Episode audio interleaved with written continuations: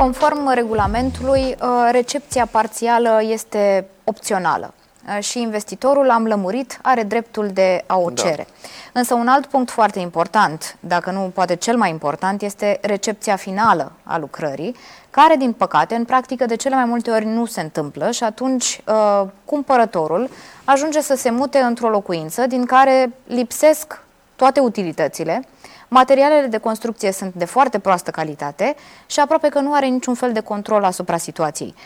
Cum poate interveni da. legal pentru a remedia uh, chestiuni de genul acesta?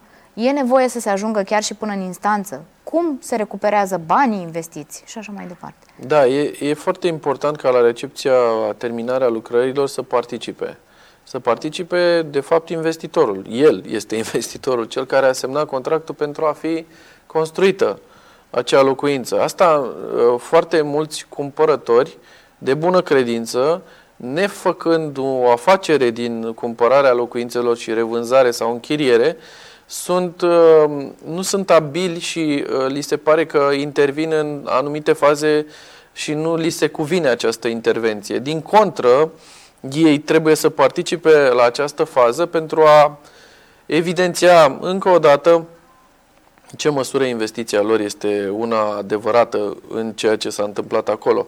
Pentru că, într-adevăr, a simula o recepție este o infracțiune. Lucrurile de genul ăsta nu sunt uh, pur și simplu glume pentru că ele duc la dezastre, dezastre adevărate pe care le-am văzut la televizor, modalitatea în care am acum clienți care au cumpărat în etaje tehnice sau mansarde inexistente, uh, fără siguranță în ceea ce înseamnă construcția respectivului imobil, fără a respecta normele ISU, fără a respecta absolut nicio normă de siguranță structurală a clădirii. Și atunci, dacă tu nu participi în mod activ, cumperi ceva și te trezești, nu știu, după două luni, două, trei luni, că încep uh, să intervină probleme grave uh, în legătură cu acea construcție.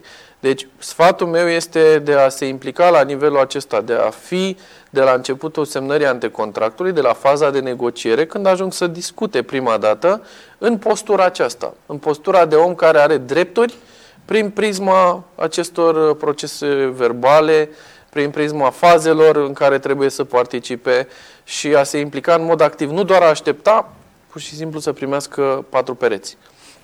Pentru că atunci când nu scrie în antecontract de pildă ce calitate urmează să aibă vopseaua, sau nu scrie ce calitate urmează să aibă ușa de interior și în antecontract se menționează vag ușă în, nu știu, nivelul PAL MDF sau, nu știu, altceva legat de faianță și gresie în marge de la până la și nici măcar nu scrie clar dacă e manopera sau doar material sau manoperă și material, după care la faza finală, practic, ți se predă ceea ce ți s-a promis.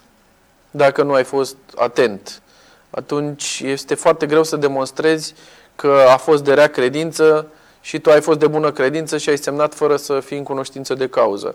Deci, ca să preîntâmpini problemele majore, dacă ești un necunoscător, iați un consultant, un specialist, un inginer constructor, un avocat, cineva care să cunoască aceste faze și cum se derulează ele.